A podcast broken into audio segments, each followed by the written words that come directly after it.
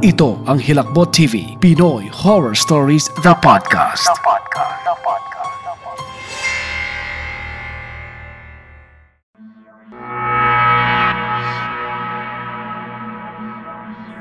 Yun daw ang sumpa sa pamilya nila Maria. Sumpa na tinatawag na barangayon. Barangayon? Ah, anong barangayon, Manoy? Ang mga barangayon ay ang tawag sa nilalang na walang kamatayan. Isang mahika na tila sa mga aswang. Minsan ito ay nasa salin lahi. Ang mga barangayon ay yung mga taong walang kamatayan. Mga hindi mawari kung saan at ano nga ba yung pinagmulan. Yung parang isang taong patay subalit nagiging bangkay na muling nabuhay. Ang tanging alam lamang nila ay manginain. At ito yung ayaw kong mangyari. Dahil buhay na tao talaga ang kakainin nila. Uubusin nila kahit lamang loob ng taong yun.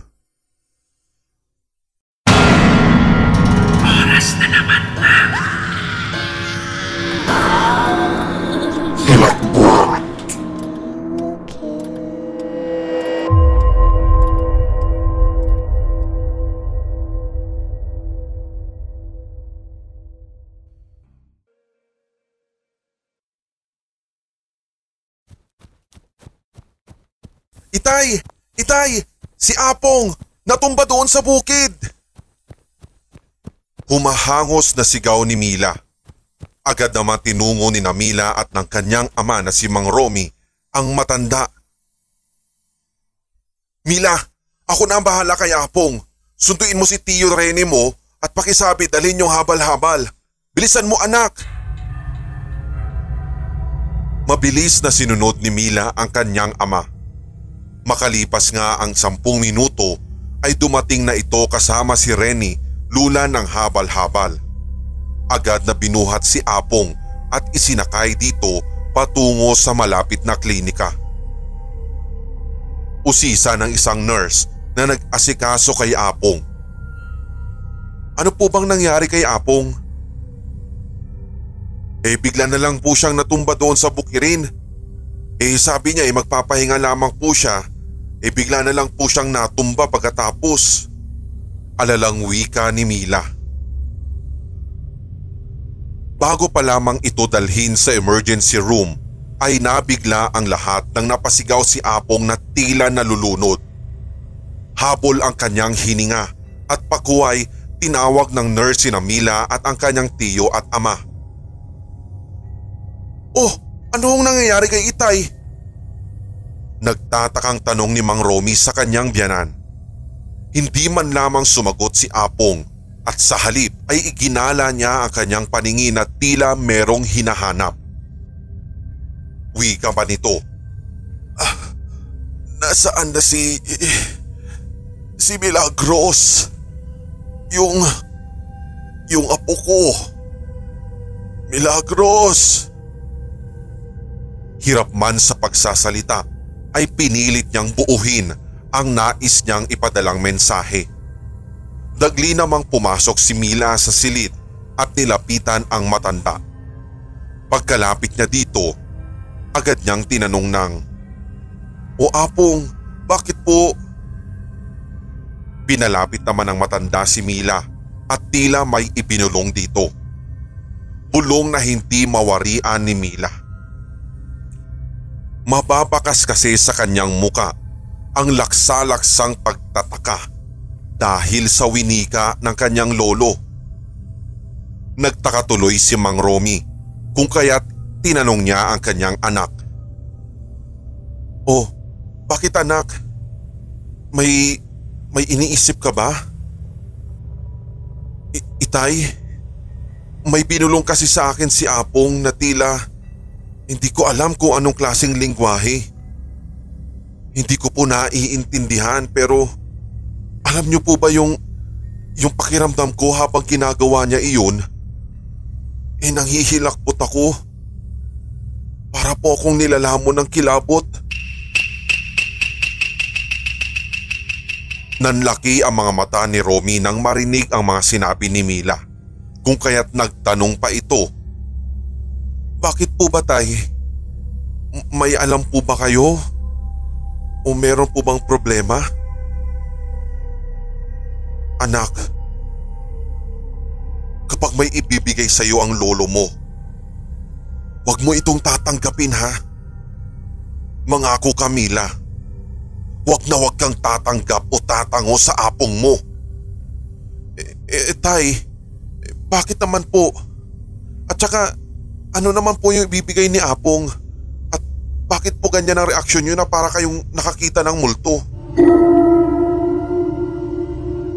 Tinalikuran lamang si Mila ng kanyang ama at nagtungo na ito sa silid kung saan naroroon si Apong Oscar. Naabutan niyang tulog doon si Apong. Natuptop ni Mang Romy ang kanyang ulo sa sobrang pag-iisip at pagkuway napasuntok pa ito sa hangin. Itay, bakit si Mila pa? Maawa ka naman sa apo mo, Itay. Nag-iisang anak lang namin ni Maria si Mila kaya maawa ka naman oh. Kung hindi mo nagawa sa asawa ko ang nais mo, eh parang awa mo na. Huwag mo na lamang din gawin kay Milagros. Itay wala na si Maria at ayokong may mangyari sa anak ko. Tila baliw na kinakausap ni Romy ang tulog na matanda. Nais lamang niya kasi na walang masamang mangyayari kay Mila. Lumipas na ang isang linggo at sa wakas ay naiuwi na rin si Apong Oscar sa kanilang tahanan. Isang umaga, nagtungo ang magkapatid na sina Romy at Rene sa bukid upang mag-ani ng mga gulay na siyang ibebenta nila sa bayan. Anak, ikaw muna magbantay kay Apong ha. Huwag mong kalimutan yung bilin ko sa'yo. Tango lamang ang iginanti ni Mila. Pagkatapos na maikling usapan na yon, ay agad na tumungo sa bukid ng kanyang ama at ang kanyang tsuhin. Habang naglalakad sila patungo sa kanilang bukirin, nagtanong si Rene. Kuya, tila may tinatago ka kay Mila. Ano bang problema mo kay Apong? Rene, naalala mo ba si Maria? Bago siya pumanaw may pinilin siya sa akin na lihim ng kanilang pamilya. Lihim? Anong, anong lihim? Basta, hindi ito tamang oras sa pag-usapan yan. Mabuti at pagtungo na lang muna tayo sa bukid at doon na lang natin pag-usapan. Baka may makarinig sa atin dito. Samantala, sa bahay naman ng kanyang biyanan. Milagros! Mila! Tawag ni Apong Oscar. Nagdudumaling nagtungo naman ang dalaga sa silid ni Apong. Pagkakita pa lamang niya nito sa bukana. Pumarito ka nga. Bilis. M- May ibibi ibibilin ako. Milagros. Nauutal na wika ng matanda. Dali-dali namang lumapit si Mila sa kanyang lolo. Titig na titig ang mga mata nito kay Mila. Tila nagdadalawang isip ang matanda sa nais niyang sabihin dito. Parang may nagpipigil sa kanya na sabihin ang kanyang tunay na pakay. Apo, nasa tamang edad ka na para malaman ang lihim ng pamilya natin. Kunot noon namang nagtanong sa kanya si Mila. Ano pong lihim, Apong? Hindi mo pa ba alam, Apo? O, wa- wala bang nababanggit sa iyo ang iyong ina noon? o kahit yung iyong ama. Dahan-dahan nitong inabot ang kamay ni Mila. Pagkatapos noon ay sinabi ng matanda, Milagros, ang aking apo. Hi- hindi ka ba nagtataka kung, kung bakit umabot ako sa edad na isang daan at labing tatlo? Dahil sa lihim ng ating pamilya yan. Ang lihim na simula pa noon ay pinakakaingat-ingatan ng ating pamilya. Ang lihim na nagsimula pa sa ating kanuno-nunuan. Nakaramdam ng hilakbot si Mila sa paunti-unting pagsisiwalat ng katotohanan ng kanyang lolo. Sa isip-isip niya, hindi niya maarok kung ano nga ba ang sinasabi ng matanda. Lumabas na muna si Mila upang kumuha ng tubig para sa kanyang apong. Inabot niya ang isang basong tubig sa kanyang lolo. Apong, mabuti po uminom muna kaya kayo ng tubig. At pagkatapos ay sabay tumalikod ito sa kanyang apong. Pero, sandali lang apo. Napahinto sa paglalakad si Mila. Malapit na akong lumisan. Kaya may nais ako. May nais akong ipamana sa'yo. Nagtaka si Mila. Pero nagpatuloy lamang ito na lumabas ng silid. Agad siyang pumunta sa bakuran upang ipagpatuloy ang pagwawalis ng kanilang bakuran. Samantala sa kanilang malawak na bukirin, natapos na ng bandang magtatanghali ang magkapatid na Romy at Rene sa pag-ani ng kanilang mga tanim. Dahil sa tirik na sikat ng araw, hindi mapigilan ni Rene ang gawing pamaypay ang suot nitong salakot sabay reklamo ng Ay, grabe, ang init talaga ng panahon ngayon Manoy. Ay, teka nga pala, naputol tayo kanina eh. Ano nga ba yung sinasabi mo na lihim ng pamilya ni Namanay Maria? Matagal bago nagwika si Mang Romy. Hindi rin niya alam kung papaano niya sisimulan ang bagay na yon. Bukod kasi sa asawa nito na yumao na, ay isa siya sa maaaring magtalakay ng bagay na yon.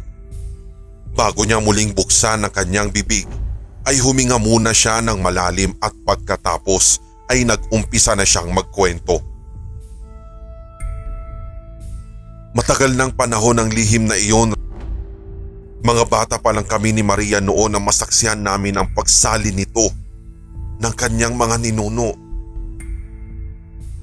Lumingon-lingon muna sa paligid si Mang Romy at pagkatapos ay ipinagpatuloy ang kanyang pinikwento. Isang binhing itim. Yun ang agimat. Yun daw ang sumpa sa pamilya nila Maria.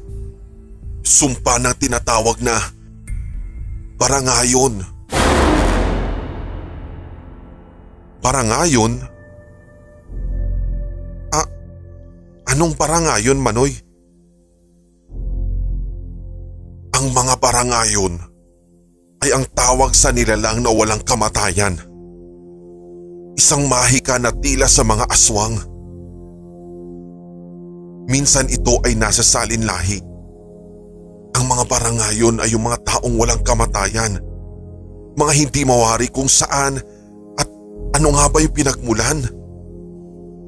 Yung parang isang taong patay subalit nagiging bangkay na muling nabuhay at gumagalaw na parang isang tunay na buhay na tao. Iyon ay sa pamamagitan ng kapangyarihan ng itim na mahika. Isa itong maalamat na taong patay na nagbalik sa pagiging buhay o gumagalaw bilang isang naglalakad na bangkay. Nandidilat pa ang mga mata ni Romy habang ipinapaliwanag kay Rene ang barangayon. Dahil mistulang bago lamang sa pandinig ni Rene ang bagay na iyon, kung kaya't nag-alab ang kanyang kuryosidad. Muli siyang nagtanong sa kanyang kuya. Pero paano yun Manoy? Papaanong naisasalin yan? Sa pamamagitan ng itim na binhi. Hugis bilog yun. At sa sampung kaanak kailangan isa dito ay nagmamay-ari ng itim na binhi na yun. Pag dumating yung panahon na makakaramdam na sila ng panghihina o parang sa palagay nila ay malapit na silang mamatay. Kailangan nilang maipasa yung binhi na iyon sa isa sa kanilang mga kaanak para hindi mahinto yung naipapamanang sumpa. Eh, paano naman Manoy kung kung halimbawa hindi siya naipasa? Mabubuhay sila. Yung bangkay na muling nabuhay at sa pagkakataon na yun, kapag mangyari yun, wala na silang abilidad para magrason, para mag-isip, walang pakiramdam. Basta wala na silang inaalala. Ang tanging alam lamang nila ay manginain. At ito yung ayaw kong mangyari. Dahil buhay na tao talaga ang kakainin nila. Uubusin nila kahit lamang loob ng taong yun. Sa pagkakataon na iyon ay nangilabot si Rene sa mga nadidinig mula sa kanyang kapatid. Dito'y nabuo sa kanyang isipan. Ibig sabihin ba nun Manoy? Si Apong Oscar? Na kay Apong Oscar ang binhi? Oo. At nais niya itong ipasa kay Milagros at ramdam na ramdam ko yun. Nayupos na lamang ni Mang Romy ang kanyang kamao dahil sa sobrang pag-aalala sa kanyang anak. Mabilis lumipas ang isang buong maghapon. Dapit hapon na nga kung tutuusin nang umuwi si na Mang Romy at ang kanyang kapatid galing sa bukid. Nang muli silang makita na pabalik na sa kanilang tahanan, ay agad na sinalubong ni Mila ang kanyang ama at ang tsuhin. Nagmano pa nga siya sa mga ito sabay sabing, O itay, nariyan na po pala kayo. Mano po? Tiyo, mano po? Ay nga po pala nagsaing na ako tsaka nagluto na rin po ako ng hapunan natin. Oh, kumusta naman yung apong mo? Nasaan siya? Ah, nandun po siya sa kanyang silid. Sa katunayan po niyan kanina pa po siya natutulog. Nagdudumaling tinungo ni Mang Romy ang kinaroroonan ni Apong Oscar. Nang makarating ay agad na tinapik at pinulsuhan ng matanda. Ilang segundo pa, nabigla na lamang ang mga ito nang malamang wala ng pulso ang matanda. Agad niyang tinawag si Milagros. Anak! Anak, nasan ka? O itay, bakit po? Mila. Pagtawag niya sa kanyang anak. Wala na ang lolo mo anak. Wala na si Apong Oscar.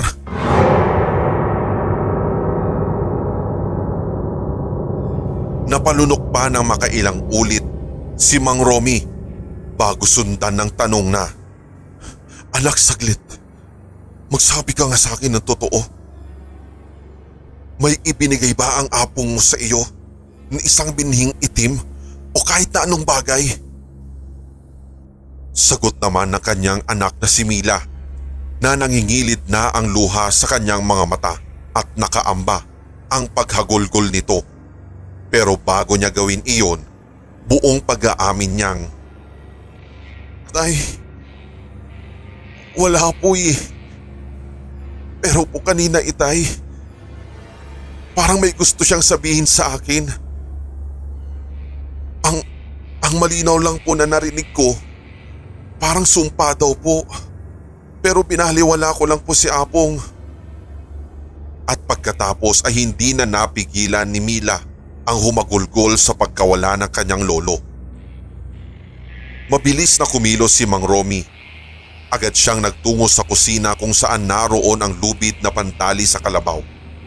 Bumalik ito agad sa silid kung nasaan naroon si Apong.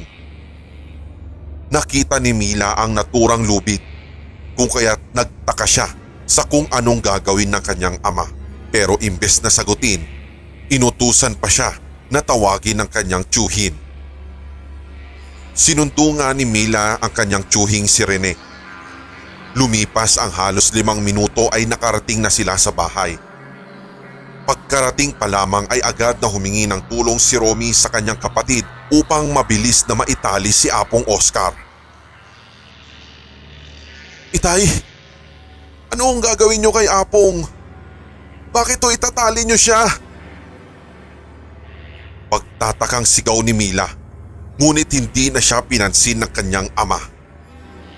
Mabilis ang pangyayari mabilis nilang itinali si Apong mula sa kanyang papag na higaan. Halos habol ang hininga ng magkapatid ng matapos at sa puntong iyon ay agad na nilapitan ni Mang Romy si Mila at mahigpit nitong niyakap ang anak. Upang hindi na rin magtaka ng lubusan si Mila, ipinaliwanag na ni Mang Romy ang lahat-lahat ng tungkol sa pagkatao ni Apong Oscar. Dito'y mas lumiwanag para kay Mila ang lahat kung kaya't nauunawaan na niya ang mga pangyayari. Kinumbinsi niya rin na imbis na itali si Apong Oscar ay ilibing na lamang nila ito upang magkaroon ng katahimikan.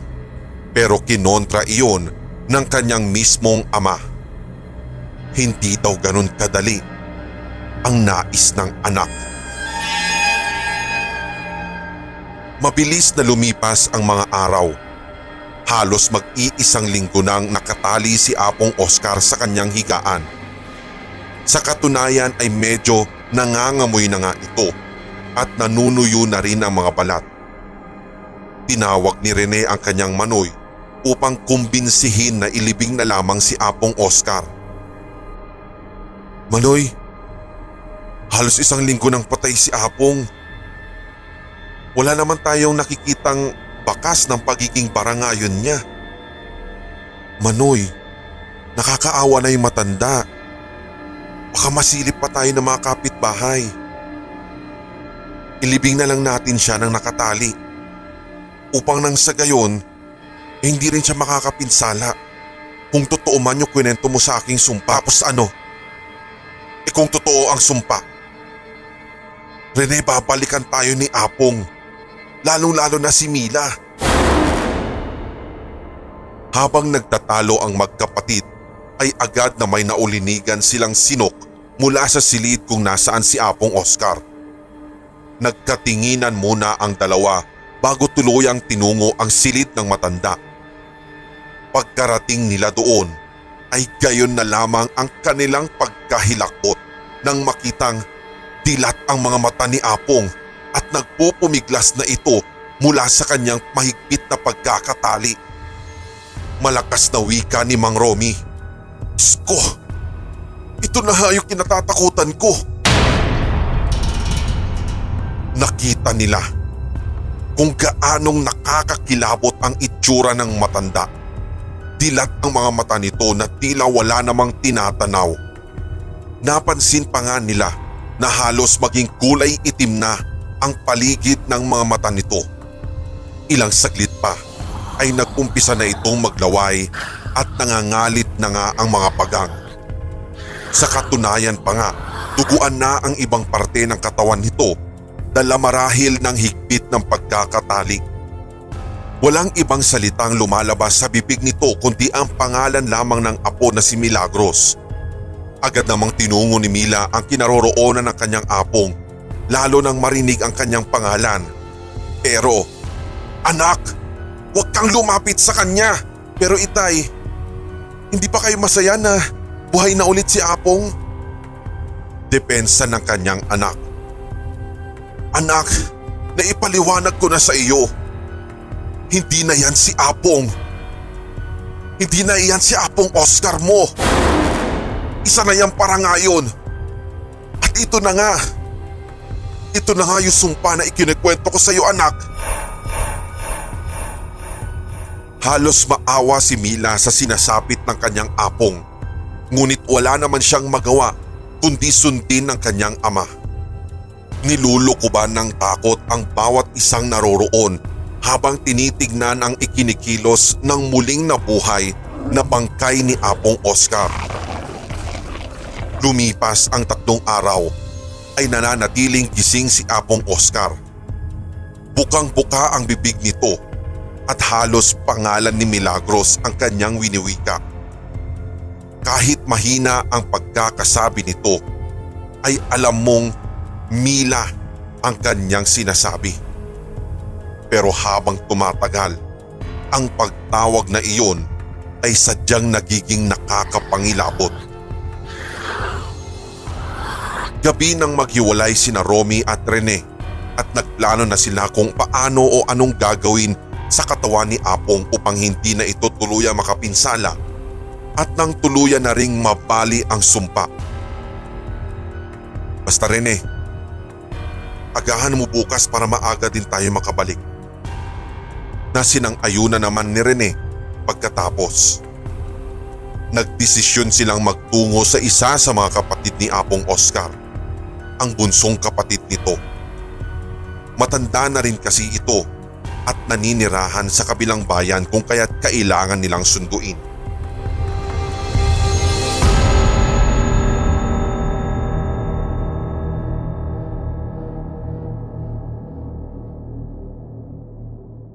Alintana ni Mila ang mga susunod na mangyayari kapag pinakawalan niya sa pagkakatali si Apong Oscar. Subalit, awa ang naglunod sa kanya, lalo sa kanyang damdamin dahil sa nangyayari ngayon sa kanyang lolo.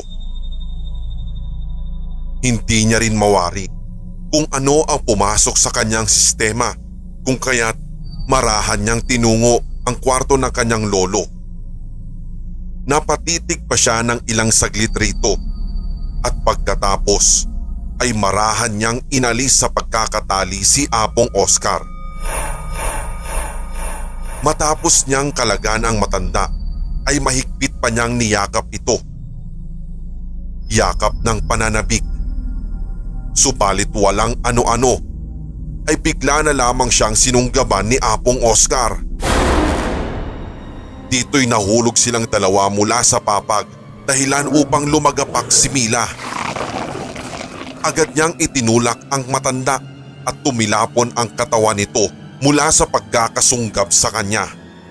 Napagapang ng mabilis si Mila papalabas ng kwarto hanggang sa tuluyan siyang mapaupo at papaatras na siyang lumalayo mula sa papalapit na matanda.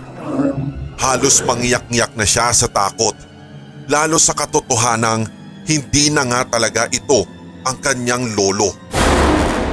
Nang mapahawak siya sa isang kanto ng pinto, ay wala na siyang sinayang na sandali kung kaya't agad siyang tumayo. Subalit hindi pa man siya nakakahakbang papalabas ng pintuan ng kwarto ng kanyang lolo ay agad siyang nahawakan sa kanyang paa. Napasigaw na lalo ng malakas si Mila. Muling napadapa ang dalaga Pilit siyang hinihila ni Apong Oscar upang maisalin sa kanya ang binhi na sinasabing may sumpa.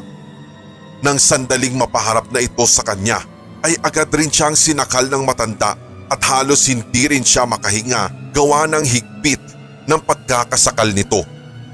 Mayat maya pa ay napaigik ang matanda at dito'y napapansin ni Mila na may unti-unting lumalabas mula sa bibig ng kanyang lolo. Hugis bilog ito na parang isang bato. Makintab kahit kulay itim. Pinanlakihan ng mga mata si Mila at halos mapaluhan na siya sa kanyang nakikita. Subalit pilit niyang nilalabanan ang higpit ng pagkakasakal sa kanya ng kanyang lolo. Makailang saglit pa ay agad na siyang tinangay sa daluyong ng ala-ala mula nang ikunento sa kanya ng kanyang ama ang sinasabing sumpa ng pamilya ni Lolo Oscar at ng kanyang ina. Unti-unti ay bumabalik sa kanya ang boses ng kanyang ama habang ikinikwento sa kanya ang katotohanan. Alam niyang ito na nga ang sinasabi ng kanyang ama. Muli siyang nagbalik sa realidad at kitang kita niya kung paanong mandilat ang mga maiitim na mata ng kanyang apong at halos lumalabas na ang mga ugat nito sa kanyang ulo. Pansin din niya ang tuyot na balat at ang ilang bahagi ng katawan ng kanyang lolo na tila naaagnas na. Ilang saglit pa habang nakasakal pa rin ito sa kanya ay nakikita niyang unti-unting lumalabas sa bibig ng kanyang apong ang malapot-lapot na likido at halos kasing itim ito ng krudo. Naglingalinga ang mga mata ni Mila upang makahanap ng paraan upang siya'y makatakas dito. Nasa isip niya kasi na sa oras na tumampi sa kanyang bibig ang likidong iyon na sa pagkakaalam niya ay naglalaman ng binhi ng sumpa ay alam niya na ang kanyang kahihinatnan. Nakapa niya sa hindi kalayuan mula sa kanyang hinihigaan ang nakaangat na kawayan mula sa kanilang sahig. Subalit nakapako pala ito. Muli niyang nilingon ang bibig ng kanyang lolo at nakita niyang malapit nang maiduwal nito ang binhi. Nagmadali na si Mila at sa kanyang kamay ay halos buong lakas na niyang ikinawad upang nang sa ganon ay mabunot mula sa pagkakapako ang piraso ng kawayan na yon. Hindi na siya nag-aksaya pa ng panahon. Pagkakuha niya nito ay agad niyang itinarak ang kawayan sa bibig ng matanda upang nang sa ganon ay hindi maipasa ng tuluyan ng matanda ang binhi. Nabitawan siya ng tuluyan at dito'y mabilis na kumilos si Mila upang makalabas ng tuluyan sa kwarto ng kanyang apong at maging sa tahanan nila. Walang hinto sa pagtakbo si Mila papalayo ng bahay hanggang sa walang ano-ano'y mapangga niya si Mang Romy. Pagkakita na pagkakita pa lang sa ama ay agad niyang niyakap ito na mahigpit. Pagtatakang tanong naman ni Mang Romy sa anak. Anak, oh, ano nangyari sa iyo? At pahagulgol na wika ng dalaga. Tay, si Apong.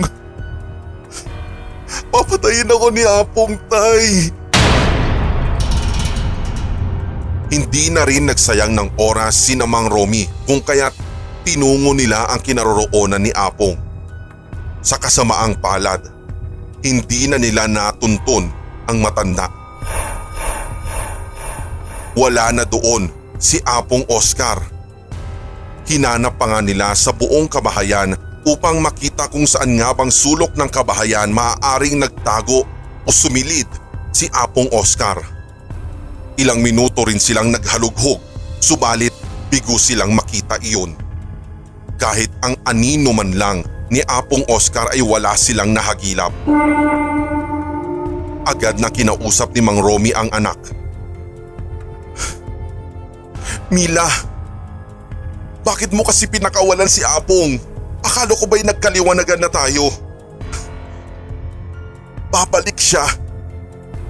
Alam kong babalik at babalik si Apong dahil may tungkulin siyang hindi natapos.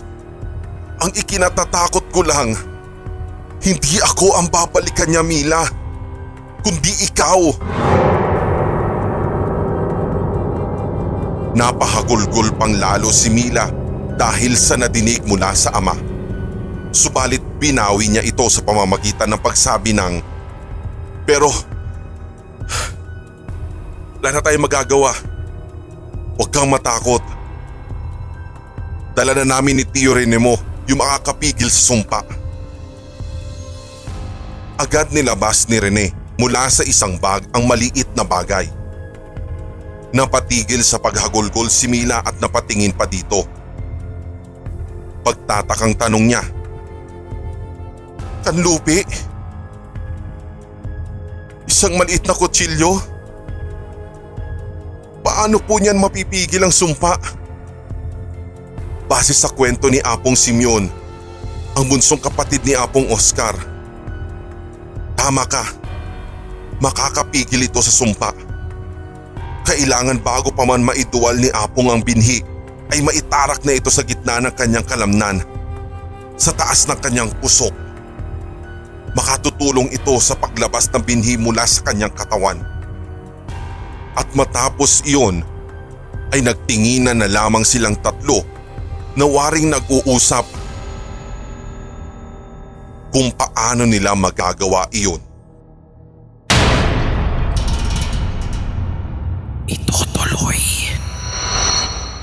Abangan.